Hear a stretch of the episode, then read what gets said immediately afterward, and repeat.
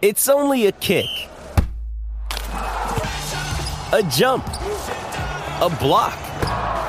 It's only a serve. It's only a tackle, a run. It's only for the fans. After all, it's only pressure. You got this. Adidas. Another day is here, and you're ready for it. What to wear? Check. Breakfast, lunch, and dinner? Check. Planning for what's next and how to save for it? That's where Bank of America can help. For your financial to-dos, Bank of America has experts ready to help get you closer to your goals. Get started at one of our local financial centers or 24-7 in our mobile banking app. Find a location near you at bankofamerica.com slash talk to us. What would you like the power to do? Mobile banking requires downloading the app and is only available for select devices. Message and data rates may apply. Bank of America and a member FDIC. When you need mealtime inspiration, it's worth shopping Kroger, where you'll find over 30,000 mouthwatering choices that excite your inner foodie. And no matter what tasty choice you make, you'll enjoy our everyday low prices, plus extra ways to save, like digital coupons worth over $600 each week. You can also save up to $1 off per gallon at the pump with fuel points. More savings and more inspiring flavors make shopping Kroger worth it every time. Kroger, fresh for everyone. Fuel restrictions apply. No one is is is is, is more locked in. From Thursday to Monday, no one is more locked into the NFL than First and Pod. Hosted by Danny Parkins and Andrew Fillipponi. Welcome into another edition of First and Pod. Every game, every week, every team. Danny Parkins, Andrew Fillipponi. Thanks for being with us. Subscribe, rate, review. And putting that to the test after Panthers Falcons. It Every game, every team. it it wasn't the most boring game of the year, but it was in the conversation. Like especially early, you know, I was thinking about uh you know, Niners Broncos, you know that 11-10 game, but that at least had laughing at Russell Wilson and Nathaniel Hackett. You know, like this game didn't really have like the main characters to get people interested. Al Michaels asked during the game, you know, well, do you think that Atlanta can get a quick score? It's like, No. no, I don't. Uh, I love that his filter is just off on Amazon. He took Yeah, the it- paycheck. he's doing these Thursday games, and he's like, whatever. yeah, it's fantastic. I mean, I I had a little bit of a sweat. It, it was looking like a lock. It was three nothing in the first and ten points midway through the second, and uh, I had under under 41 and a half. Ended up cashing, but you know that ended up being a little bit of a sweat. This this was the game. That, this is the type of game that uh, very tough to love i- if you weren't gambling. But why, why no Ridder? What's Atlanta waiting for? Well, I think it's because they're they feel like they're in it. They feel like they've won games. You know, I feel like that's probably that's the way they would answer that question. Um, if I'm them, this is not so much about how do we find a way to win the you know the worst division in the NFL. It's about do we have a long-term answer at quarterback? And Mariota's not that guy. Mariota is not is not Geno Smith or somebody like that who's on his third third or fourth team that with better coaching and a better supporting cast is going to blossom and turn into a really good quarterback. So I'm with you, man. They should play Ridder next week. Why not? Just see what you it- got with it- him. Maybe it- he's Jalen Hurts. It seemed like such an obvious move in this game in particular. Like I, I get it; they, they've exceeded expectations. I, I understand. You know, they NFL teams are trying to win every week, and they coach their team up that way, and they're oddly in it halfway through. But it it didn't even seem like it would be punting on a season to see if he could be a spark. I mean, neither team had 160 passing yards in this game. yeah. You know, like it, it it's not like it, anything was working really well offensively. It, it just it seemed like such an obvious. You go four or five possessions without scoring. Like it, it just seemed like such an obvious move in this game. You know, obviously they know how he's looking in practice better better than any of us, but it felt to me like um, you know, I was at that Clemson Notre Dame game and Clemson wasn't scoring, and then they put in the freshman Cade Klubnik, Cade Klubnik, and like he immediately threw an interception that was horrifying, and then they just went right back to DJ Uiagalelei. Like just just because you give Marcus Mariota a few possessions off doesn't mean you can't go back to him. It, it just felt like such an obvious move in this spot. Yeah. And I think the Carolina thing is going to be about like what can Steve Wilks do to make David Tepper think about him for the job? That's obviously we'll get into it with the Jeff Saturday stuff. That's a huge topic right now. And Tepper came out from the very beginning and said he needs to do an incredible job. Well, what constitutes incredible job with one of the worst rosters from a maybe maybe defensively they're not one of the worst, but come on, I mean this is a bottom 5 yeah, roster in the league and they beat Tampa. They should have beat Atlanta the first time and they beat them again.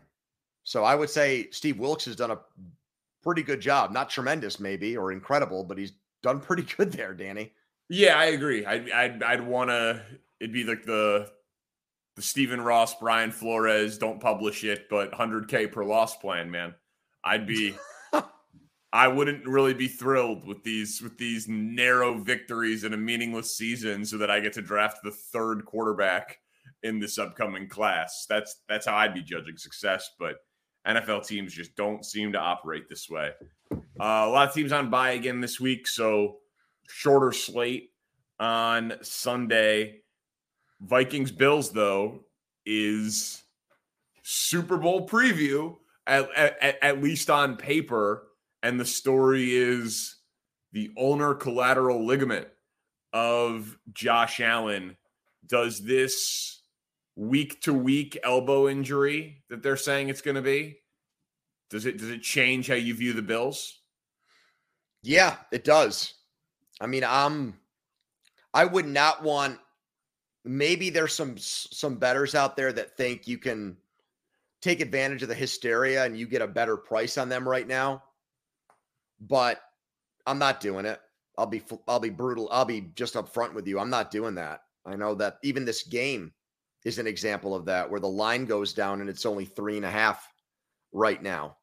Um, you know, I watched Roethlisberger have a UCL injury. Now his ligament was completely shot, you know, and he couldn't throw another ball that year, and he needed like football's version of Tommy John surgery. But anybody that has to throw the ball far and really hard, I don't like hearing UCL. I don't. Uh, it's maybe you've got a different perspective on this, but if I'm a Bills fan, I'm like, this is the one thing that could F our season up.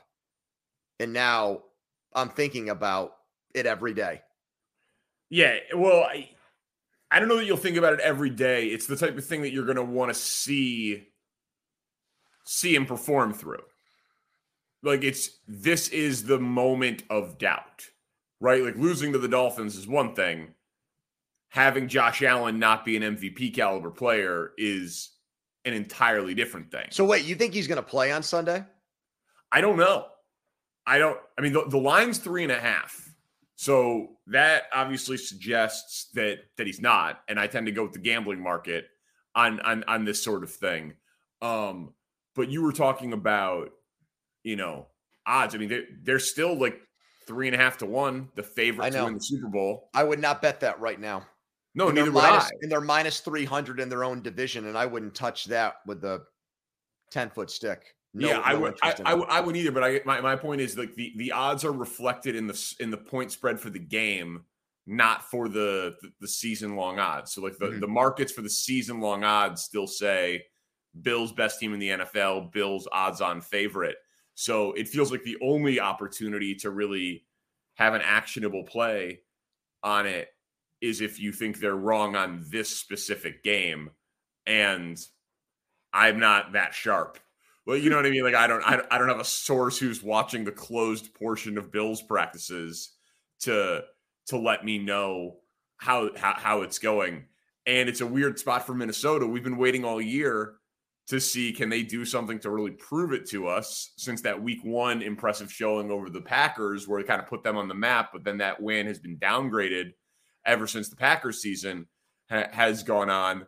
And now, if they beat Buffalo without Josh Allen, we still won't really give Minnesota credit. Yep. They're, they're they're in an unbelievable spot. I know it's not college football, and you don't have to Im- impress a committee. It's just beat the team that's on your schedule when you play them.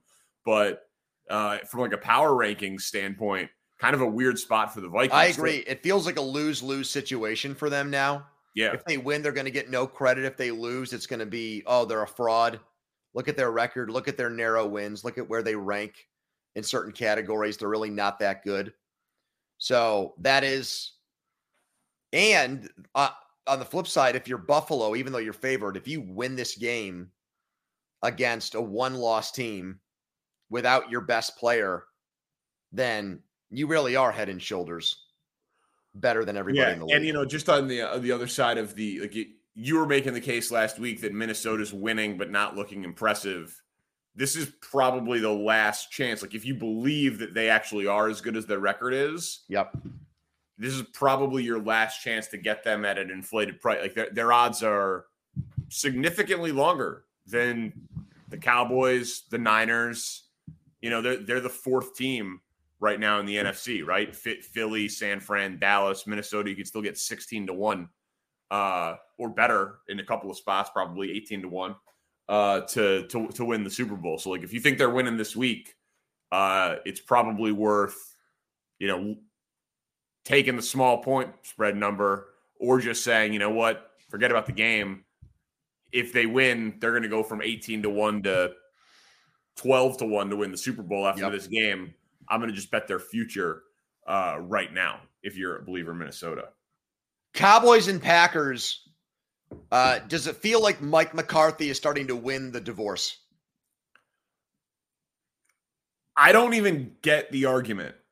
I I I did, you know, I was a high school debater and they teach you to debate both sides and and be prepared for both sides. You wrote this question, so I assume your answer and you can be a contrarian at times is uh yes, but Aaron Rodgers has been in multiple NFC championships and won multiple MVPs and Mike McCarthy hasn't won a playoff game. So, I mean, if he wins a Super Bowl, it becomes a conversation. But What if he just gets to one? I would, I mean, maybe, maybe, but he, but he hasn't. He hasn't even won the division this year. Like, uh, so it does. Is it starting to feel like he won the divorce? I mean, Aaron Rodgers is second all time in MVPs. Yeah. and he's done that since McCarthy left. And he's been in a couple NFC championship games since McCarthy. So he's got what? Two MVPs and four playoff wins since McCarthy's left? Right? So they lost. I don't, I don't think it's close. okay, so they lost the NFC Championship game to San Francisco. There, And they lost it They to lost the Tampa when there was and to, when there was to Tampa when there was basically no one in the stands at Lambeau. yep, yeah. and then they lost in the divisional round last year. Yeah. Uh, yeah, I mean, you go by that, and it's yes. What am right- I what am I supposed to go by? Well, all I'm saying is that Awards and wins. okay. All I'm saying is that though, if Dallas were to get to the Super Bowl this year, then, then it becomes a conversation. right, Right right now, and Aaron Dallas Rodgers- is Dallas right is now- eh alive in this season, and Green Bay is not. So that's there's your situation right there. Dallas Okay. alive, Green Bay dead. But so far, Aaron Rodgers got the kids, the house, the stock options, the airline miles, and the dog. He's crushing him in the divorce. He's absolutely crushing him. Eh. Well, I would agree with that overall body of work, but I would say right now Mike McCarthy's having a good year. Yeah, okay. he's, yeah.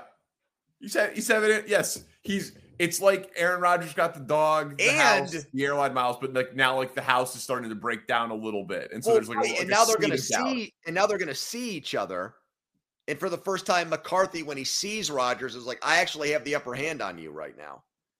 I'm actually in a better place than you are, which I never thought was going to happen. I I didn't either.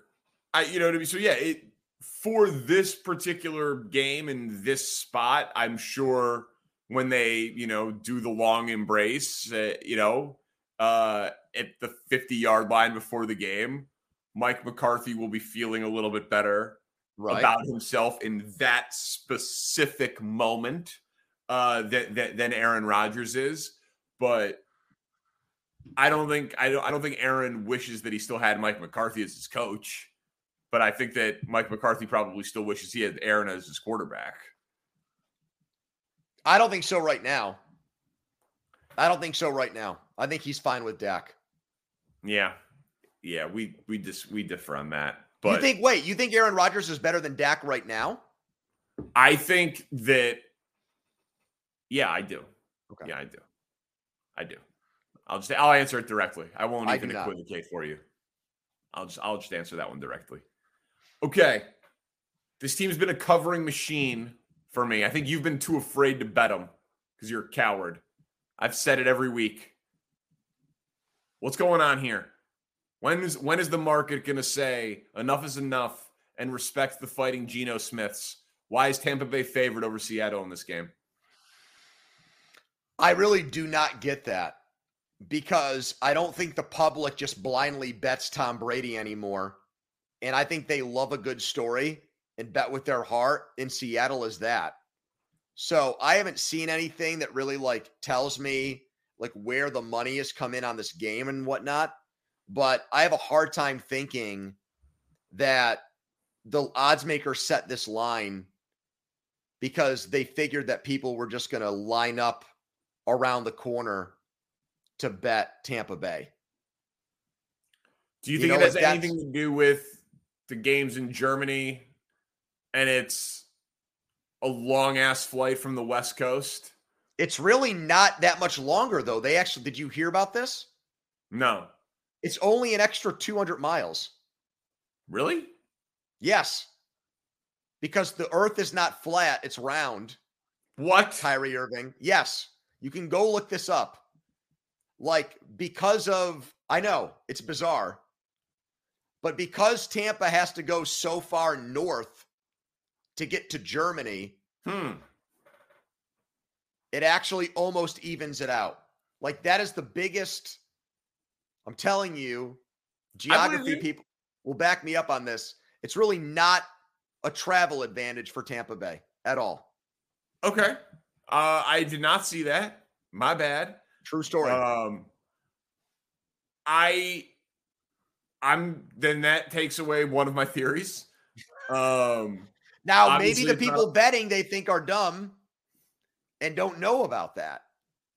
Yeah, that that's that's possible. I saw this stat.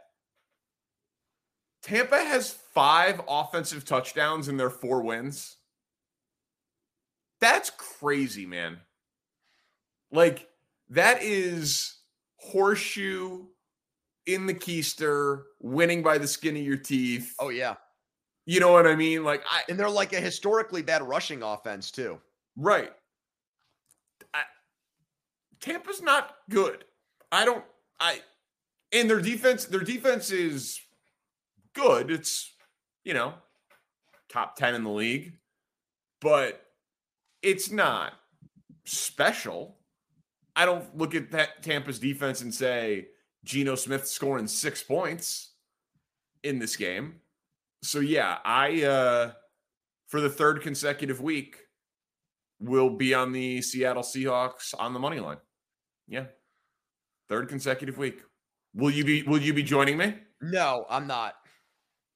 Coward. I'm not. Like I am still expecting Coward. the wheels to come off that at any point. Uh, I mean, I'm playing I'm, with house money. Oh, definitely, because you've you've. Imagine if you had part if you had just doubled your bet every week. Yeah, no, I have, I've not done that. I've not done that, and I also just don't have the discipline like you to bet like one or two games for a lot of money. I need action. I need, I need action wherever red zone's going. That's like that's like the number one thing they say not to do Yeah, to make yeah, yourself a profitable better. Like you're breaking the first and really only commandment of that. That's right. That's right. And every Uh year, at the beginning of the year, I say, I feel like I do pretty well on my top picks. I'm going to just be disciplined. And then I'm like, Like last Well- week, you had two great ones, but you probably lost money because you bet like 19 things. yeah, yeah, yeah. I, I, yeah, I did make money last week, but it was, yeah, my top ones were, I, I don't know, man. I, especially these London games, people used to talk about like with the Hawaii game in college football to chase, but I got two young kids. I'm, I'm like so washed up. I don't stay up that late anymore. So the 9:30 or 8:30 game your time is just the bets. The That's bets. the Hawaii game. It's like it's Play like a game I'm- there every week. Oh, I, it would be great. I i- if if, if there if there was an eight thirty a.m. Sunday morning game every single week, that'd be that'd be primo. So yeah, I have to have money on the London game. It's like what gets me out of bed and puts lets me turn on the TV in the morning. Niners and Chargers before the year, this felt like a potential Super Bowl preview. Now it's merely just an upper echelon game in, in a so-so week on the card. Uh, Niners offense healthy. How good do we think it's going to be? Man, uh based on what they gave up to get McCaffrey and what we think of Shanahan and some of the other players that are already there. Um you know, you've got Chiefs, you've got Bills, you've got Eagles, you've got Dolphins, you've got Bengals, I guess to a lesser extent. Well, I mean Dallas too. Dallas, Dallas. to believe. Nah, but I would say top I would say top 5 offense and anything less than that ain't to cut it. Got to be top 5, which would mean starting with this game on 28 points or more. That's what we should be looking at with them. Right? I mean, is that setting the bar too high? No, I mean I think that it, it a lot of it for them is going to be game script. Like if for some reason they fall behind, you know, like it- they they should be able to run the ball on everybody. They they don't want to have to rely on their quarterback to throw them back into games. So much of it's like Kyle Shanahan's system, and you know with Deebo and Kittle and McCaffrey, it should just be like the most diverse running offense that we've ever seen. Um, and I would expect them to have a pretty high level of success in this spot. Like the the Chargers just aren't what they were supposed to be. I'll bet on them again next year, like we said, but uh I just it it bums me out because I do really believe in their roster. But looking at their schedule too, I mean, especially the next few weeks, this is the Niners, Chargers, Cardinals, Saints, Dolphins, next four. You know, Dolphins off uh, defense is okay statistically, but doesn't feel like it should be that good. They've been in plenty of shootouts. That you know, then they get Tampa, and then it's softens up again. Seattle, Washington, Vegas, Arizona.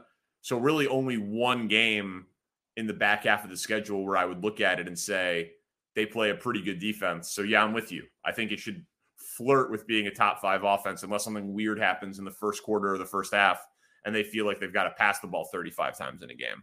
And if it doesn't work out, Garoppolo is just going to get destroyed. Jewelry isn't a gift you give just once. It's a way to remind your loved one of a beautiful moment every time they see it. Blue Nile can help you find the gift that says how you feel and says it beautifully with expert guidance and a wide assortment of jewelry of the highest quality at the best price. Go to BlueNile.com and experience the convenience of shopping Blue Nile, the original online jeweler since 1999. That's BlueNile.com to find the perfect jewelry gift for any occasion. BlueNile.com. Hey, it's Kaley Cuoco for Priceline. Ready to go to your happy place for a happy price? Well, why didn't you say so? Just download the Priceline app right now and save up to 60% on hotels. So, whether it's Cousin Kevin's Kazoo concert in Kansas City, go Kevin, or Becky's Bachelorette Bash in Bermuda, you never have to miss a trip ever again. So, download the Priceline app today. Your savings are waiting. Go to your happy place for a happy price. Go to your happy price, Priceline. Yeah. I think he's the guy that is going to, you Yeah. know, the co- the coach isn't going to own it. The play caller is not going to own it. The offensive coordinator, it's going to be him. So I think he's in a weird situation where, and we've talked about this, where if they're great, he's going to get very little credit. If they're bad, he's going to get almost all the blame. Yeah. I mean, I, I still think that he can do enough with just straight up wins to be a starting quarterback for a team heading into next year. But it's probably off the table, barring a huge playoff run, that he'll be a starting quarterback with security. Yep. Like he could be a starting quarterback for a team that drafts a first round quarterback and just has to go through this whole song and dance again. And I mean, the Chargers are still technically alive, but for a playoff spot, but they're they, they're going to need an upset like this to like really convince anybody that that they can be dangerous again. Charger uh, or Jaguars and Chiefs in Kansas City. Who do you think needs the one seed more? Kansas City or Buffalo? Who needs it more? Who needs the bye? Who needs the home playoff games more, in your opinion? I think it's got to be Buffalo. Just because 13 seconds. I know they've proven that they can win at Arrowhead, but not in the postseason. The Chiefs, because of their pedigree, because of their AFC championship game and Super Bowl appearances and the ring on their finger, and coach and quarterback having done it, they know they can win anywhere. Mhm. So while the Bills would go into Arrowhead for an AFC title game and say we've won here on Sunday night football, right? We've we've won here on national TV. We've blown them out. Uh in the postseason, you would think human nature would have an inkling of doubt in the back of the minds of guys on the Bills more so than more so than the Chiefs. And then you add in the Josh Allen injury as a variable there. I think I think the answer is Buffalo, but obviously both teams desperately would want it and would Yeah. benefit from it. Yeah, the only thing I'll say back to that, Danny, is and the reason why I do think there's a case to say Kansas City is that they've been fortunate that every year here with Mahomes, it ended up going through Kansas City. Whether they were the top seed or they were a you know a, a second seed and the number one seed got knocked off and it created you know that road going to it detoured through Kansas City. I mean, you know, they have they proven to be a great team? Yeah, obviously. They're in the AFC championship game every year, but they haven't been a road warrior team in the playoffs. So, in that regard, I think you can say Buffalo's won in Kansas City. Has Kansas City, they went to San Francisco and won this year, but they haven't proven that they're going to win, that they can win playoff games on the road yet because they're usually too good. Right. No, I mean that's it it's fair. And so I just like it's like I believe that they could do it. And so it's it's harder to to quantify. And I mean the teams are so damn close. You know, but, but Yeah. both teams would obviously with how the new playoff format works, it's such an advantage to whoever gets it that that both teams would benefit tremendously for it. Uh and it's you know whoever ends up being the third team in the AFC, you know, you just if if it plays to the bracket, you get the the easier path, right? Like if it ends up being Miami that looks to be a juggernaut offense or whatever going forward, the other team has to knock them out Yeah. uh, bef- before you get there. Just for this game, it's only a seven point spread. Doesn't that feel a little light? Like Yes. does, does does does it feel like Jacksonville is ready to to go to Arrowhead and play this game in single digits? I it does not to me. Yeah, I think it's an overreaction, probably more to what Kansas City failed to do for most of that Tennessee game. I think they got docked more for what they weren't able to do consistently on offense in that game. And in fairness, it, it is up to nine and a half. It's up to nine and a half. Okay. It was a bad opener, but Oh. but yeah. I still, I still, I still like it. Like I, I said, I said uh, single digits, but just just for the point of accuracy there. Uh, Lions and Bears. what does your guy Justin Fields have to do in this game to keep the momentum going? To keep Danny Parkins from saying, you know what? He keeps doing it. This is not like a momentary setback or blip on the radar type situ blip on the radar type situation. I'm not terribly worried about that. You know, the the question for him here, you know, and what some of the detractors would say is that this isn't sustainable. It's nice to have a shot at Lamar Jackson's single season rushing record. It's really cool to break Mike Vick's single game rushing record. You put up a box score with 178 rushing yards and three passing touchdowns. That's never been done in the history of the NFL. And seems like when you say it out loud, like it's only the type of thing that could happen in a college football video game. But throughout this entire stretch of good play, second half of the Vikings game, Cowboys game, Patriots game, Dolphins game, for the last five, your high for passing yards is 208. Mm-hmm. So, you know, you've never had a 300 yard passing game in your career, right? Like that, that's the knock on fields at this point, if there is one. My thing to that is the passing is getting better. The efficiency in the passing game has been there. Multiple games completing over 70% of his passes, the three touchdown passing game this past week, some very nice passing moments. They don't have good players in the passing game.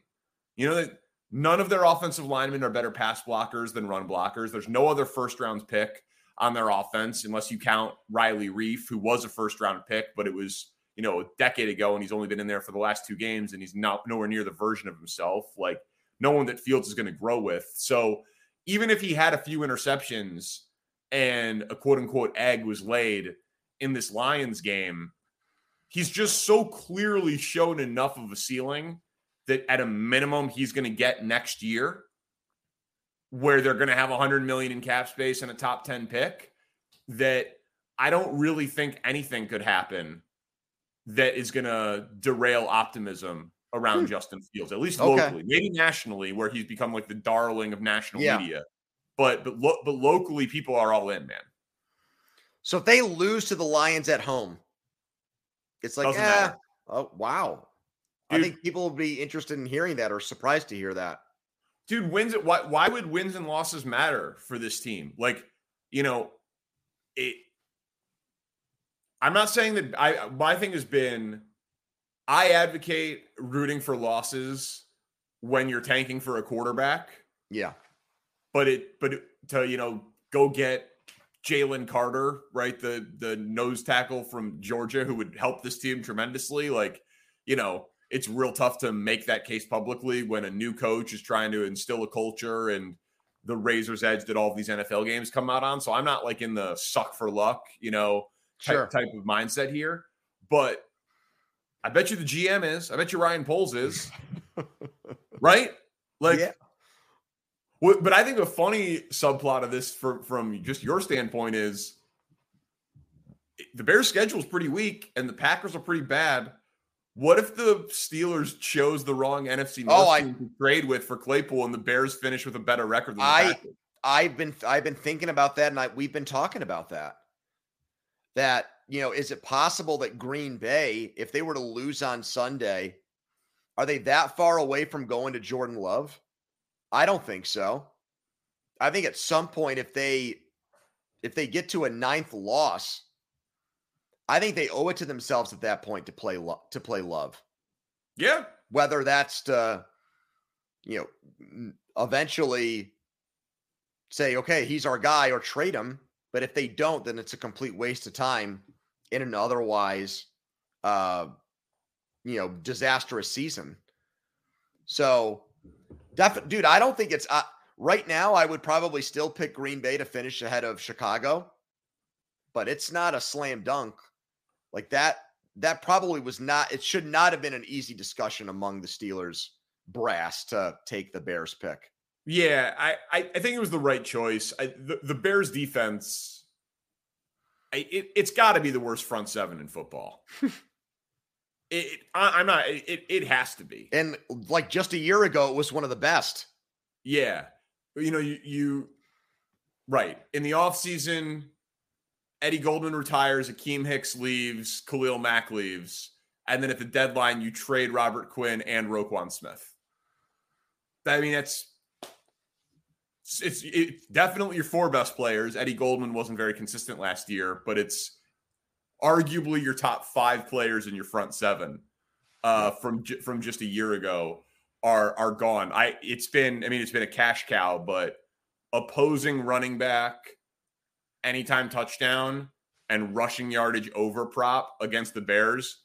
The the rushing yardage prop I think is only not hit twice out of nine games. I think it's seven and two. Ooh. And anytime touchdown for the starting running back has been has been a winner also. So it's that's a that's an auto fire. And Fields rushing yards prop opened in the 50s again, which is insane. That's a that's a that's an auto fire on the over also. It should be 70.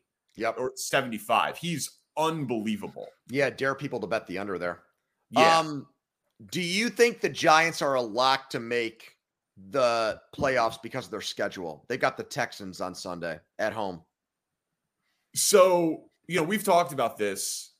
That they're kind of like Seattle, who I've believed in. The market hasn't respected their win loss record.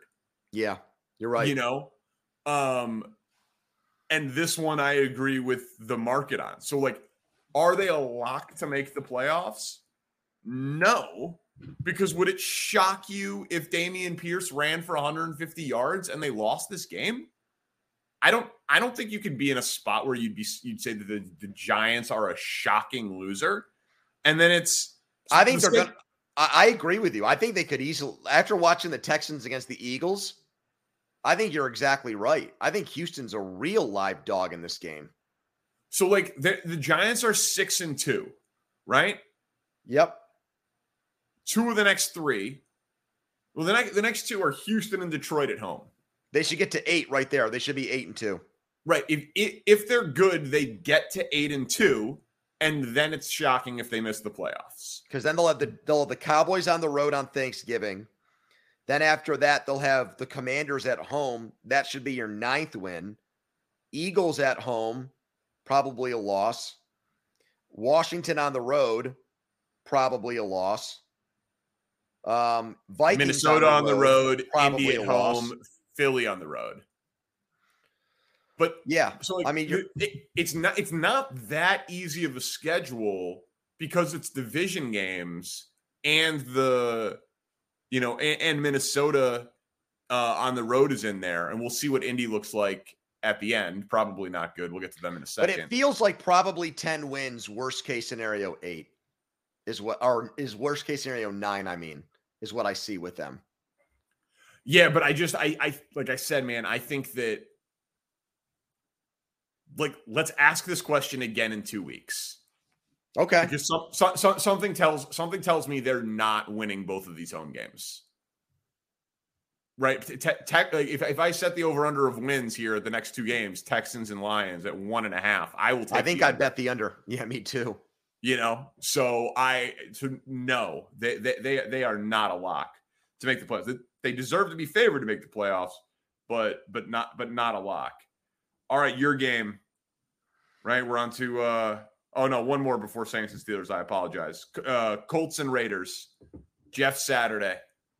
Fresh off get up and the nfl lot and the nfl lot i love dan orlovsky saying yeah, I would I would seriously consider going to join the step. It would be so incredible if Dan Orlovsky was the quarterback coach and Mina Kimes was like the analytics, uh, you know, game game management coordinator. That would be amazing. And Greeny was the broadcaster. Um, it would be. And does Stephen be, A get in the mix too? Does Stephen A get a little shine there? Is he doing something? I don't think so. I think Marcus Spears is the defensive line coach and you just you just bring over the the NFL analysts uh, from from ESPN. How, how, how do you feel about the hire? You know, I really did not think of it like in the more macro sense about the NFL's problems, like the the the minority hiring stuff, until other people pointed it out to me. And I do respect where they're coming from. You know, like I I can see if I'm, you know, maybe like even like Reggie Wayne on their staff or something. Yeah. That would that you know that would bother me that Jeff just goes from Monday morning quarterbacking people to being a head coach.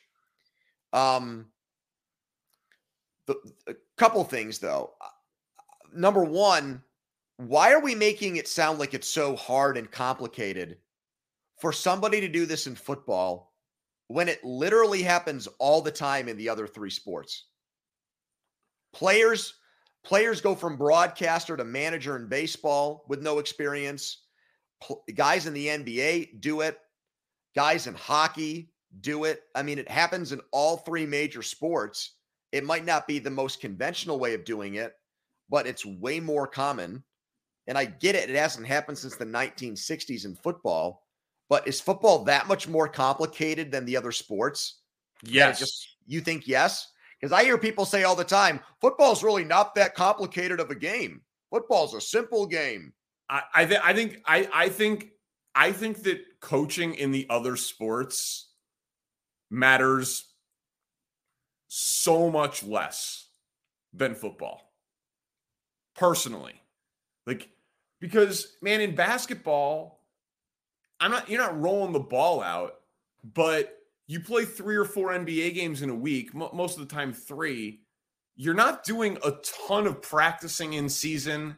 You know, if you've got the Hornets, the Bulls and the Knicks in a in a week on a road trip for a West Coast team, you're not practicing before any of those games. Maybe you have a walkthrough or two.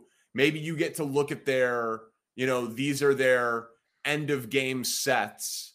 And most of the coaching is done in game and like calling stuff out from the bench. Like, whereas in the NFL, you're playing a 4 3, you're playing a 3 4, you're playing a running quarterback, you're playing a pocket passer it's, there's so much like week to week game specific game planning that that happens in football that doesn't happen as much in the other sports. I mean, baseball, it's like you've got the the heat chart of the pitcher. You walk through it with your catcher in in the morning to for for that day's starting pitcher, and then you just kind of go. So I, I do think coaching matters more in football than the other sports not surprisingly, because he often does make the smartest points on the cross section of sociological issues within sports and certainly race issues within sports. I thought Bomani Jones made an awesome point to the Rooney Rule stuff, which he was like, we don't need to go to the Rooney Rule here. It's a bad job.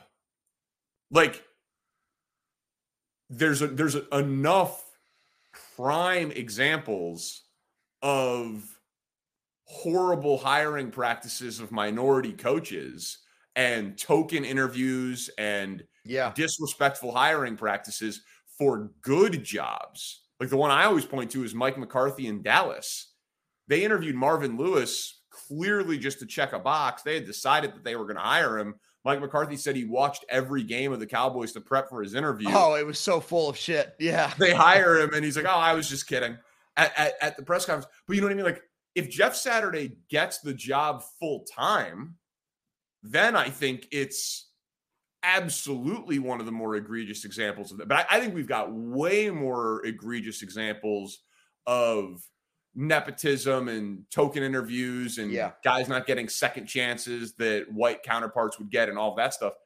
To me, this is Jim Irsay being crazy and calling a friend to get him out of a tough spot for a season and we'll see what happens. So I, I do think coaching in the NFL is way tougher than any of the other sports and coaching matters more.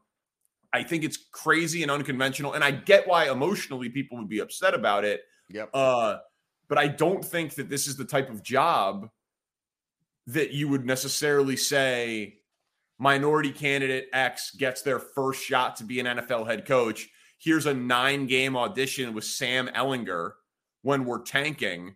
You go two and seven or one and eight, and then you never get a shot to be a head coach again. Yep. this is not a good proving ground spot for an up and coming coach. This is a spot to like hire your friend off the set of ESPN because you've tried to get him on the staff multiple times before and he said no. Yep. So uh it but it's bizarre, man. It's it's got to be one of the weirdest head coaching hires we've ever seen. And I'm rooting for him to win just to make Josh McDaniels look even worse. That makes sense. That makes sense. We had uh Boomer Esiason comes on our show Wednesdays at three, and he is the consummate pro. Frank Reich, man. Well, yeah. So Frank Reich, best friend, roommate in college, Maryland. Yeah. But so Boomer calls us, and every week, the second the second hand hits three o'clock, Norman Esiason, right? It shows up every single week.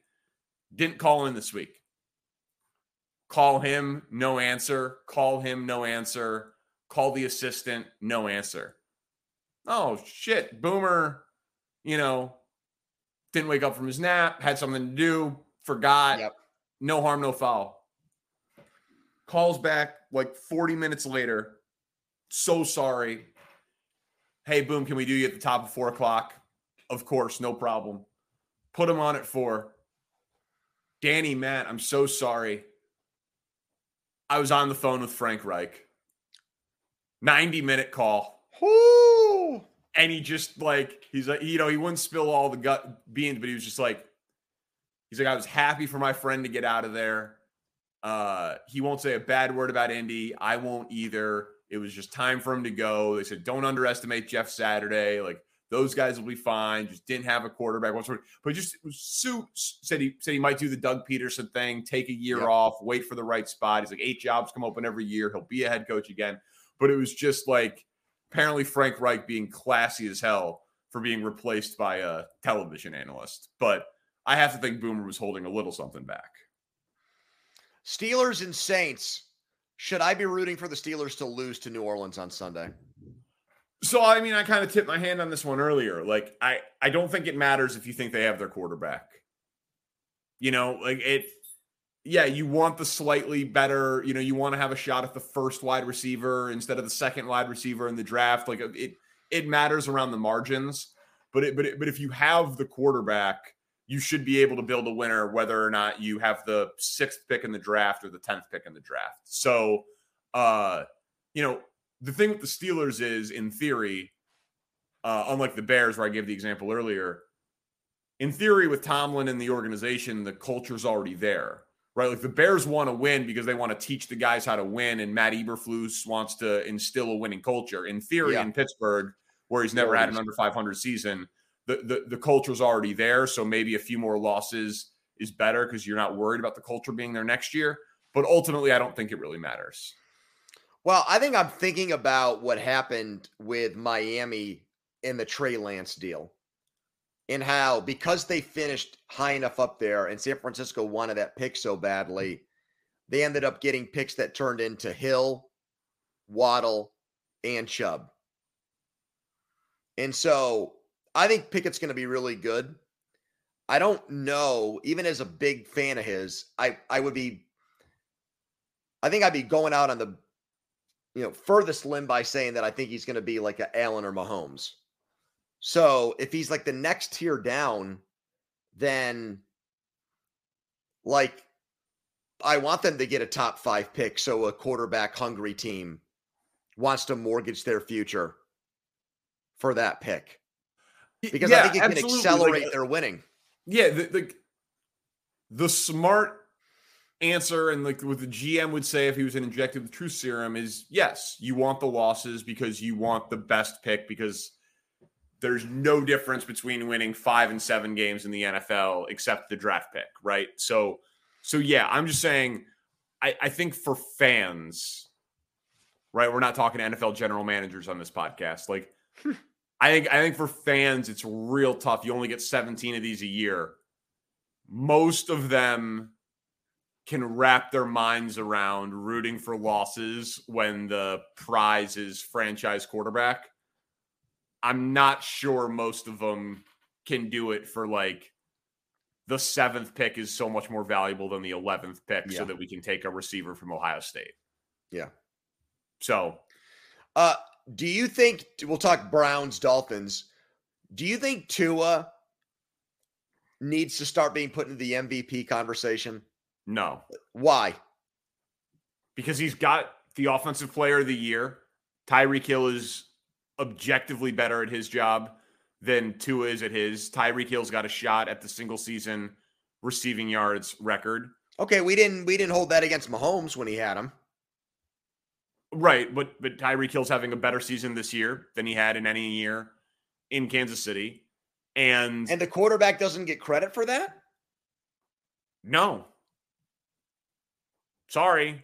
Dude, I mean, eh, wh- when does the eye test come into play for you? Never? No, it does, but like I feel bad that the guy literally has the best QBR and passer rating in the league and hasn't lost when he's finished a game.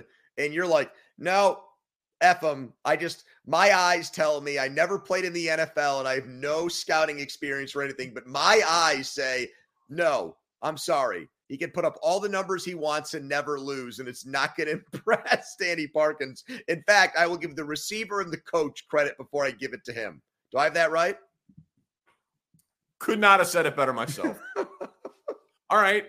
What you've How about the thing where it got switched online and he looked like he was throwing it right handed instead of left handed? And when that happened, people were like, oh shit, it actually looks good. Maybe you need to go watch that video again, Danny. May, may, maybe I do. Okay. You've never scouted. You've never played. Who's more valuable to their team, Tua or Jalen Hurts? You know what? I'm going to surprise you. I would say, I would say Tua, and here's Stop. why. No, here's why. Stop. No, no, here's why. Here's why. Here's why. We've already seen what happens to the Dolphins Oh, when they go. What, well, what do you mean? Why isn't Teddy? Why didn't Teddy Bridgewater put up numbers with those guys? I mean, it, he he had what one game and then he got hurt. He played in Tua games and he got injured in one. Yes. Okay, so two is better than Teddy Bridgewater. Well, but all I'm saying is you're talking about value. When other guys went in and played quarterback, they lost a ton, or they not a ton, but they lost. With Tua, they win. Uh, My you brought up Hurts. what, is, what does that have to do with Jalen Hurts? well, here's what here's what that has to do with Jalen Hurts. I think if Minshew is in there, I don't think they're undefeated, but I think they're still in first place. Okay, okay.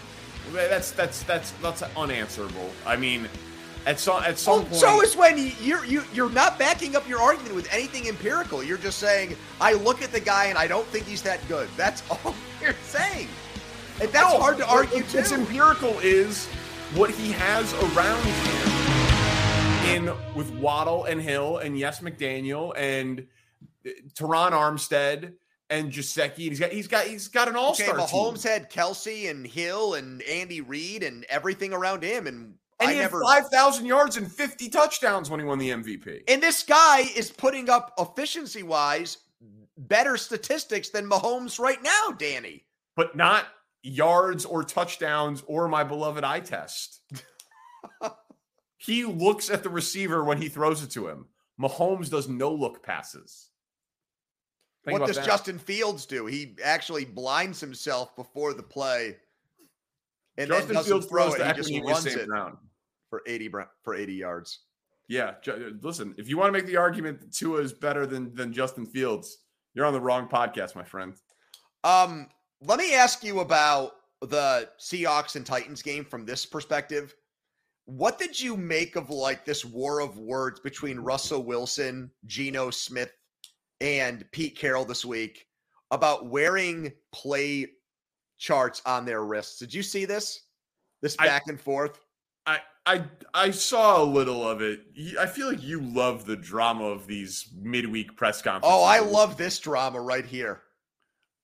I love. What am I supposed to make of it then? Here's what you're supposed to make opera? of this. You're supposed to love the fact that Russell Wilson, who's supposed to always be sleek, PR, I'm always going to act like everything's great, no panic. This is chapping his ass. And he's letting his guard down a little bit on it.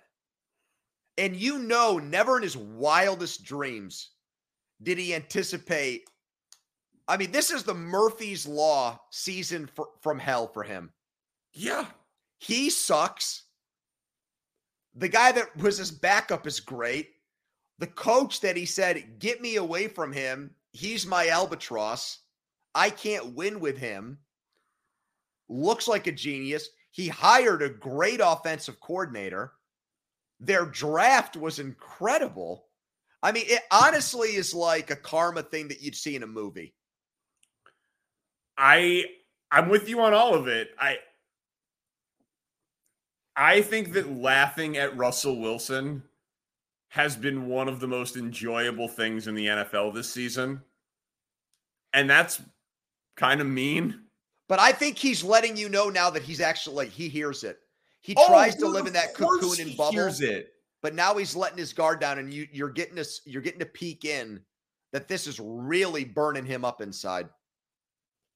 Yeah, he's he is human. How could it not get at him? And we know that he cares about public perception. Like honestly, that's his downfall. Is that he cares about public perception so much, too much. He's kind of got some KD in him. You know, Yeah. where KD's like, I don't give a fuck. My life's amazing. I'm KD but he does it so hard and so aggressive that you know that he cares. Like Russell Wilson is just tr- tries so hard. He's such a try hard that he wants public approval. And so, yeah, of course it's killing him what Geno Smith is doing and what Pete Carroll's doing. And you said, like, never in your wildest imagine. Geno Smith's like the only person who believed this was possible. And I guess maybe Pete Carroll. Speaks came at me pretty hard on the show this week. He's like, you don't like defensive coaches. You won't give Matt Eberflus any credit. You won't give Pete Carroll any credit. It's all Geno Smith. Uh, he's like, you just because I said I would fire Eberflus to keep Luke Getsy, uh, just to have some continuity for Justin Fields, and that was like the most unpopular opinion I've given in a long time. Wait a minute, because is there an idea that Getsy's going to get hired as a head coach? Is that out Yeah, there? I mean he he interviewed this last cycle. oh, I'm on. I'm with you 100 percent on that. You should have called me.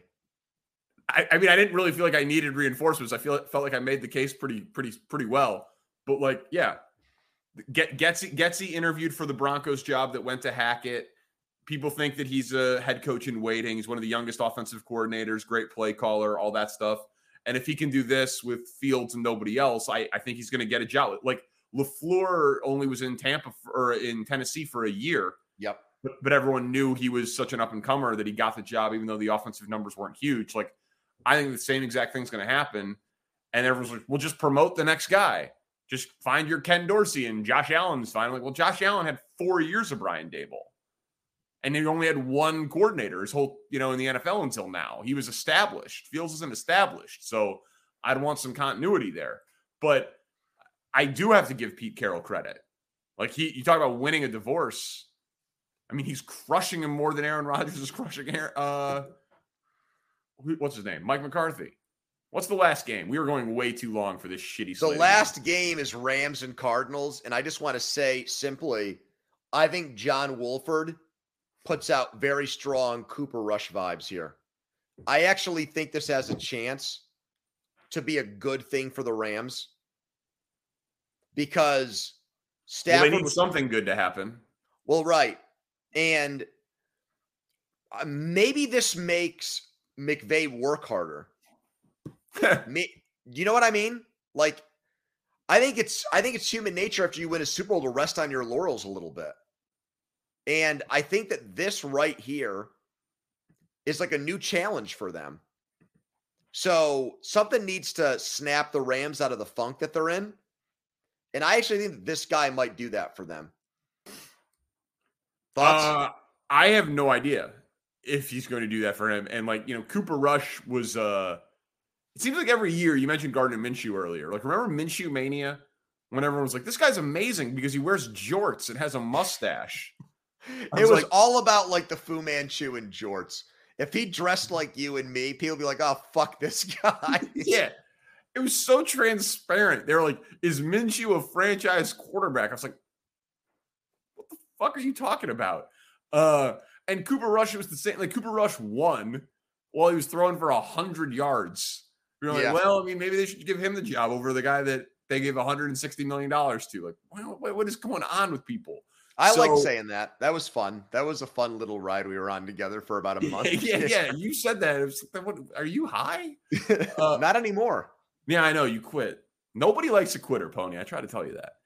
But uh, maybe it snaps McVay, i- you know, out of it. I, I saw he said this week that uh, you know his memory has been vastly overstated, which is just a funny thing for a young person to say when he's literally on camera recalling random plays from random games from five plus years ago with exact precision. I'm like, I don't know, man. Your memory seems pretty damn good to me. Uh, but I just I don't think there is any saving the Rams this year. I mean, I, I know that seventh spot in the NFC is still there for the taking, so much so that Mike Florio came on the station this week and said that the Bears could still get it. I was like, no, they can't. No, Counterpoint. No. yeah, yeah. So I mean, if, if if if people are making the argument that the Bears can get it, then certainly the Rams can still make the playoffs. But I, I don't think John Wolford's going to be the thing that saves them. All right, Danny. All right, Good. Tony. Th- thank you to Spencer Ray. We went an hour on this slate of games. We should get hazard pay. I'll see you out there. See you, buddy. Subscribe, rate, review. First and pod. Peace. 2400 Sports is an Audacy company.